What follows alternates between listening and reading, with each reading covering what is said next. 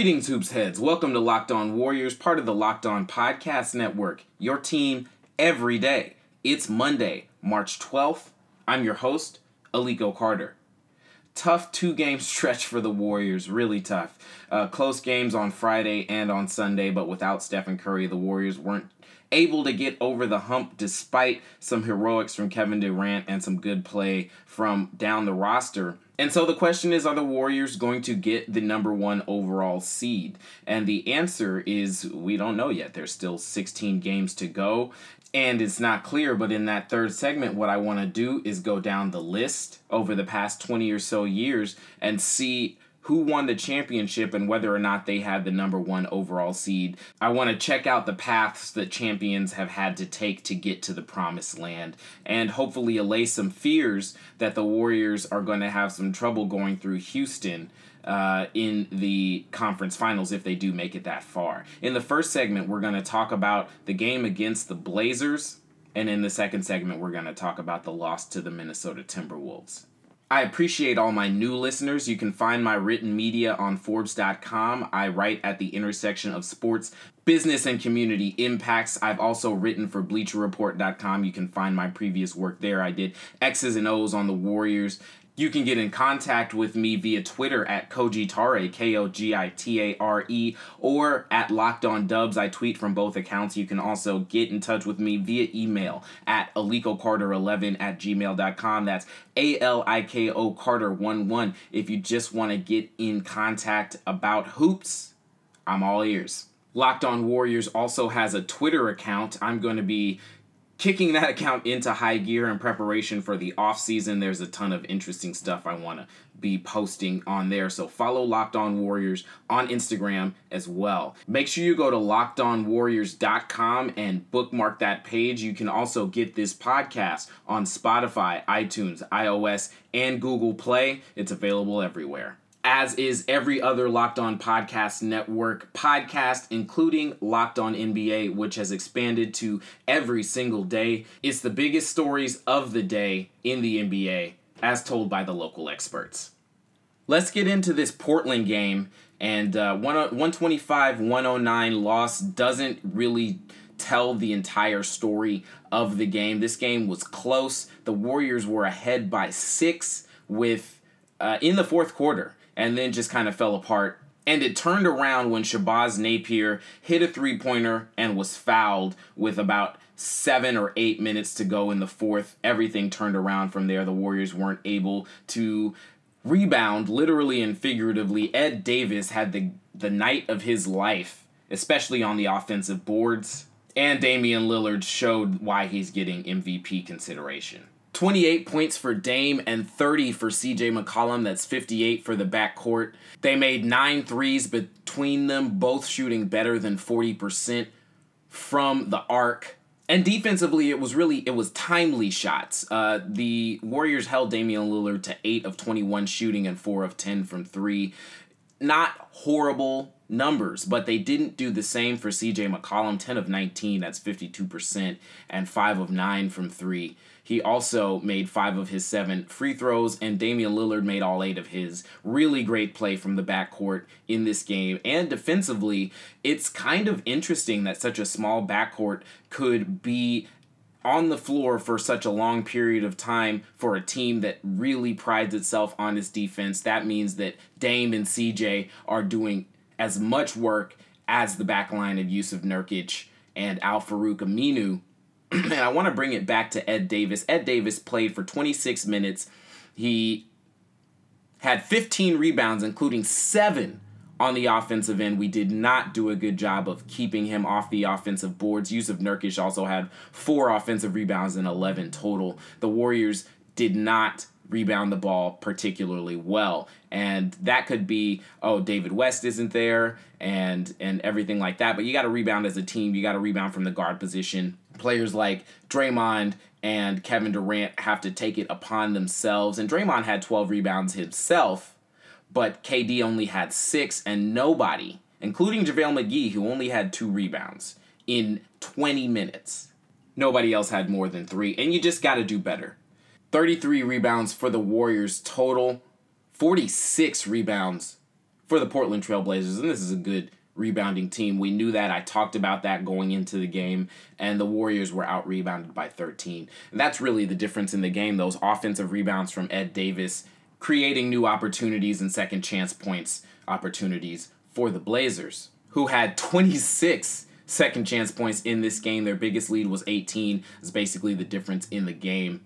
And as we said in the past, when the Warriors don't have Stephen Curry, they play at a slower pace. They don't get as many fast break points. They have longer possessions overall on the offensive end and on the defensive end. Fast break points only 11 points for the Golden State Warriors. They got to get out and run a little bit better than that. And Stephen Curry ignites a lot of that. And without him, you've got to look to Quinn Cook and whoever is handling the ball up the court to really try to push it and not allow what is a very good defense to set up. 30 big minutes for Quinn Cook, 3 of 8 from the field, 0 of 3 from 3. He did do a lot of good things though. Those 3 shots that he made were not necessarily easy shots. They were difficult shots. One of them, he was he was one of those 11 fast break points, two of those 11 fast break points in the first quarter. He came in, he ran the fast break very well. He saw that he was being left open where the uh the Blazers were tracking the guys on his left and right side. And so he pulled up from the free throw line and knocked it down. Very confident. He played very confidently, but zero of three from three, like I said. And he didn't particularly, he didn't assist the ball at all. Zero assists. And only 20 assists for the Warriors. Only 10 turnovers, though. Like I said, the difference in the game was rebounding. Some other notes KD was amazing aside from the free throwing. Excuse me, not the free throwing. He made all 10 of his free throws. Aside from the rebounding, he assisted the ball six times. He did have five of the Warriors' 10 turnovers and was a minus 11 on the night. Draymond Green a minus 15, Klay Thompson a minus 15, Nick Young a minus 13. And so th- those were the guys who were playing at the end of the game. And, you know, it just is the way it is. That that number is a little bit skewed because they did not play particularly well in the last six minutes of the fourth quarter, but he did. That is, Kevin Durant had two blocks as well, six of 12 from three. He was just stroking. But it wouldn't be enough. It seems like the team just ran out of gas on the Sega Baba, traveling to Portland after playing at home against the San Antonio Spurs, and, you know, a win that took a lot out of the team and without Stephen Curry, of course a few other notes from this game. JaVale McGee clearly isn't the screener that Zaza Pachulia is, and uh, but he brings so much other things to the table. He just needs to work on the screening and using his big body to really wall off defenders. Looney earning some big minutes and getting the Warriors three offensive rebounds. He's the only guy who was out there rebounding the ball on the offensive end for the Warriors, and a few putbacks for him, three of five from the field in good minutes, 20 minutes for Kevon. A solid third quarter for the Warriors. They were able to get back into the game and extend that lead to six before having it fall apart Klay got his shots up, 9 of 19 from the field, 4 of 7 from 3. They had a tough time guarding Klay. I would have liked to have seen him shoot a little bit more. I know 19 shots is plenty. He had 25 points, but he was just, you know, he was hot. Kevin Durant was hot. And, uh, you know, seeing either of them take 25 shots in this game, I don't think would have been such a bad thing. Draymond Green, 2 of 7. JaVale, 5 of 7. Kevon three of five, Livingston three of five, and Nick Young one of four, one three pointer he made. Couple of minutes from Damian Jones. Nice to see him out on the court. And the last thing I want to say is Damian Lillard, just don't go under the screen. Quinn Cook, don't go under the screen. Whoever's guarding Dame, try to stay above the screen. He will shoot from 28 and he'll knock it down. And he did. You're listening to Locked On Warriors, part of the Locked On Podcast Network, because the guy in the cubicle next to you doesn't know crap about basketball. Now it's time to transition to the game against the Timberwolves, another tough loss. KD got the score within one point on a big three pointer with about a minute to go 103, 104, and the Warriors didn't score again. Perhaps another example of running out of gas before the end of the game, this time much closer to the end of the game. But the Warriors did not execute in the last minute particularly well at all the Warriors only turned the ball over 13 times in this game, not a huge number, but they were outscored in the paint by 16, 58 to 42. And that would be the difference in this game. They scored 20 fast break points, uh, but the points in the paint were just too much to overcome. Karl-Anthony Towns was a big part of that 31 points, 5 offensive rebounds, 16 total. We've been letting big men have their way. First, LaMarcus did a pretty good job on Jusuf Nurkic, but could have done better. And then another 30 15 game allowed by a big man with Karl-Anthony Towns scoring 31, grabbing 16 rebounds.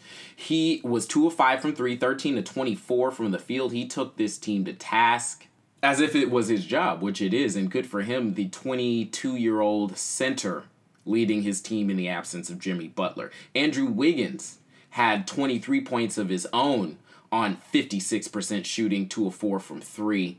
And Taj Gibson, 4 offensive rebounds, 13 total to go along with his 11 points. The Wolves had six players in double figures. They shot 46% from the field, only 30% from three, but it's those points in the paint. The Warriors did not do a good, a good job of guarding the paint this time around. It starts with Kevin Durant. He had three blocks, but he picks his spots um, particularly well in terms of, you know, when he knows that he's not going to be able to get a block, he doesn't foul. And that's because well he only had he had three personal fouls in this game. He doesn't get a lot of fouls in games in particular, he knows how important he is on the offensive end. So sometimes he'll just let a player go, and I don't think that was to our advantage this time around, though sometimes it can be.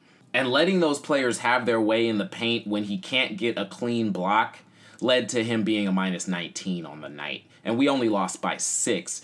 So despite his 39 points, he wasn't on lineups that really played very well defensively. JaVale McGee was a minus 15. And actually, Zaza played much better minutes than McGee this time around. McGee was only one of one from the field, three rebounds in 15 and a half minutes. Zaza played 25. He was seven of nine from the field. He had four offensive rebounds, 11 total, and it was absolutely needed what he brought 16 big points.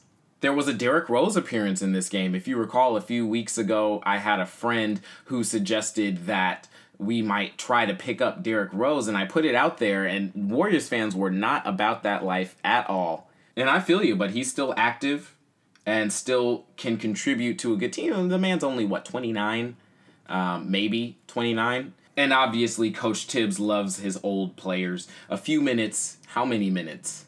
Six and a half minutes for Derrick Rose. He put up his shots, one of five from the field, had two assists, had an offensive rebound and a putback uh, and he wasn't bad. Another Minnesota guard who put in some good minutes was Jeff Teague. He had 10 assists. He didn't shoot the ball particularly well. The Warriors held him in check for the most part, but he was assisting the ball like a madman. And he's really upped his game since Jimmy Butler went down last month. For the Warriors, Draymond Green had his numbers 10 points, 8 rebounds, 7 assists, only 2 turnovers, 3 steals, and a block a great game from Draymond Green, and he made two three pointers to boot. Klay Thompson only 8 of 22 from the field and 3 of 12 from three, but he did get up 21 points. Also, four rebounds, five assists, and four turnovers for Klay. I really like that he's shooting even though he wasn't really feeling it. Um, I want him to put up, you know, Klay becoming a volume scorer is not such a bad thing, especially in the absence of Stephen Curry. We need our best shooters to shoot. Kevin Durant, another one, 11 of 32 from the field, but he did make all 12 of his free throws to get to that 39 mark. He had 40 in the previous game, 39 here, and then had a great game against the Spurs as well. And it's really tough because uh, it's one of those things like, oh, you, you, you Kevin Durant gets 40 points you expect the Warriors to win, but he was a minus 19 on the night. That means the defense just wasn't there. He played a lot of minutes with Nick Young, and Nick Young wasn't very good last night, or yesterday, excuse me, during the daytime. He was 0 4 from the field in 22 minutes. I want him to get up more shots than that, and, you know, maybe run some plays to spring him open for those patented uh, step right three pointers that he loves to, to put down. He only had two rebounds, a steal, a block, and uh, 16. He was a plus 16 on the night. So uh, he must have done something in particular very well. And Shaun Livingston, 21 minutes, had a big putback dunk in the fourth quarter, three of six from the field in toto. I'd love to see more minutes from Omri Caspi. It's just as simple as that. I want to see him play more than seven minutes right now. I just think that what he brings defensively is better than what Nick Young brings defensively, and that was one of the differences in this game. It's really hard to see how Kevin Durant was a minus 19 on the night, and you, you know, he's got to be looking at that and saying, okay, I scored 39 points. I was aggressive I made five of my 12 three pointers. I was getting to the line very easily, more easily than I have in my entire Warriors career, basically. And still, based on the basic box score, I was not helpful. So he's got to look in the mirror and say, what can I do to be more helpful? His net rating on the night was minus 25.4. That's an offensive rating of 93.8. That's bad. And a defensive rating of 119.3. That's also very bad. This is per NBA.com. You're listening to Locked On Warriors, part of the Locked On Podcast Network. God, Country, Warriors. Now I want to talk to you about sponsoring the Locked On Warriors podcast. Podcasts are hot right now, and Locked On Podcast Network is no different. We're listened to by a connected male audience. That's 98% of our listeners are male, 80% between the ages of 18 and 44. So if that's your target demographic, get at me. Podcasts are where smart advertisers are getting their products out to the people. Get in touch with me at alikocarter11 at gmail.com and I'll give you all the details. All right, we're going back to the year 2000, the first of the Lakers three-peat from the early 2000s, and we're going to go and look at who actually had the number one overall seed getting to the finals and then winning the finals because uh, it's not a given it's definitely not a given. The Warriors know that they can win on the road, that they can win in Houston. And, you know, I'm not saying that the Warriors aren't going to make the uh, number one overall seed. They still can. There's still a lot of time left. But having lost two in a row, the Warriors are now two games in the loss column behind Houston, Houston 52 and 14, Golden State 51 and 16. There's absolutely no risk of the Warriors falling down to third despite losing to Portland that team is an additional 10 games back in the loss column. But the Warriors have gotten used to being the best team in the field over the last three years. As you recall, though, back in 2007, they beat the number one seed, so anything is possible, including the Warriors not having home court in the Western Conference Finals and still going on to the finals. At which point, if they win out, they would still have home court in the finals versus whoever comes out I'm thinking Toronto at this point, and Toronto has 17 losses, one game back in the loss column. So you got to look at that too. You got to look at that team is very good at home, and you don't want to lose too many more games. All right. In 2000, the Lakers were the number one overall seed. They won 67 games. However, in 2001, they were the number two seed in the Western Conference behind the Spurs, ended up beating the Spurs in the conference finals before facing a team that also won 56 games in the Philadelphia 76ers, though the Lakers had the tiebreak there and did have home court in the finals. In 2003, in 2002, excuse me, the Lakers were third in the Western Conference. The Western Conference was really, really good that year with the Kings leading at 61 and 21, the Spurs at 58 and 24, the Lakers at 58 and 24, and the Dallas Mavericks at 57 and 25. Minnesota 50 wins that season as well. Trailblazers had 49. In the Eastern Conference, the New Jersey Nets were the number one overall seed, the, the number one seed in the East at 52 wins. So the Lakers would go on and beat the Kings in the. I mean, this was a tough year for the Lakers. This was a tough year to get them um, to the finals, they had to go through the Blazers and the Spurs. They beat the Spurs 4-1, but the Spurs had home home court in this series. And then of course that epic series against the Kings that everybody remembers from 2002 where the Lakers won in 7. And I think that's what scares Warriors fans more than anything is a game 7 because we remember 2016. We remember being up 3-1 and then losing and losing and losing again. We remember how easy it is to have destiny snatched away from our clutches. And uh, game 7s, you know, on the road are harder than game 7s at home. It's that simple. But if the Lakers can do it, the Warriors can The Spurs were the number one overall seed in 2003. Still not an easy road. The Lakers were second in 2004 in the West, and the Pistons were third in 2004 in the East. They ended up making the finals with the Pistons beating the Lakers in five, despite Los Angeles having home court advantage. In 05, the Spurs met the Pistons when they were both two seeds, and as you recall, the Spurs beat the Suns, who were the number one overall seed that year with 62 wins. The first of many chips on Mike D'Antoni's shoulder. The Pistons made it to the finals by beating the number one seed in the East, the Heat, who had picked up, as you may recall, one Shaquille O'Neal and drafted Dwyane Wade. The next season, the, the Heat made the finals and were not the number one overall seed that distinction belonged to the Pistons, and in the West, it was the San Antonio Spurs at 63 and 19. The Pistons had 64 wins that season. As you recall, that great, great, great series in the Western Conference uh, Finals, uh, second round, excuse me, this year. Dallas versus San Antonio. Dallas had 60 wins, but fell to fourth because uh, the top three seeds had to be the winners of their respective divisions. So the Dallas Mavericks at 60 wins were in the fourth seed and therefore forced to meet the San Antonio Spurs in the second round. They won. And that game seven is worthy of song. Definitely go watch those highlights. And then the Heat beat the Nets and then the Pistons to make it to the finals. And of course, the Heat would win over the Mavericks in a very controversial series. Neither of those teams had the number one overall seed. In 2007, the Mavericks had the number one overall seed and were beaten by the upstart Golden State Warriors in the first round. The Spurs would go on to beat the Cleveland Cavaliers in 2007 to win their fourth title. In 08, it was the big three of the Boston Celtics coming together. They won 66 games and the title.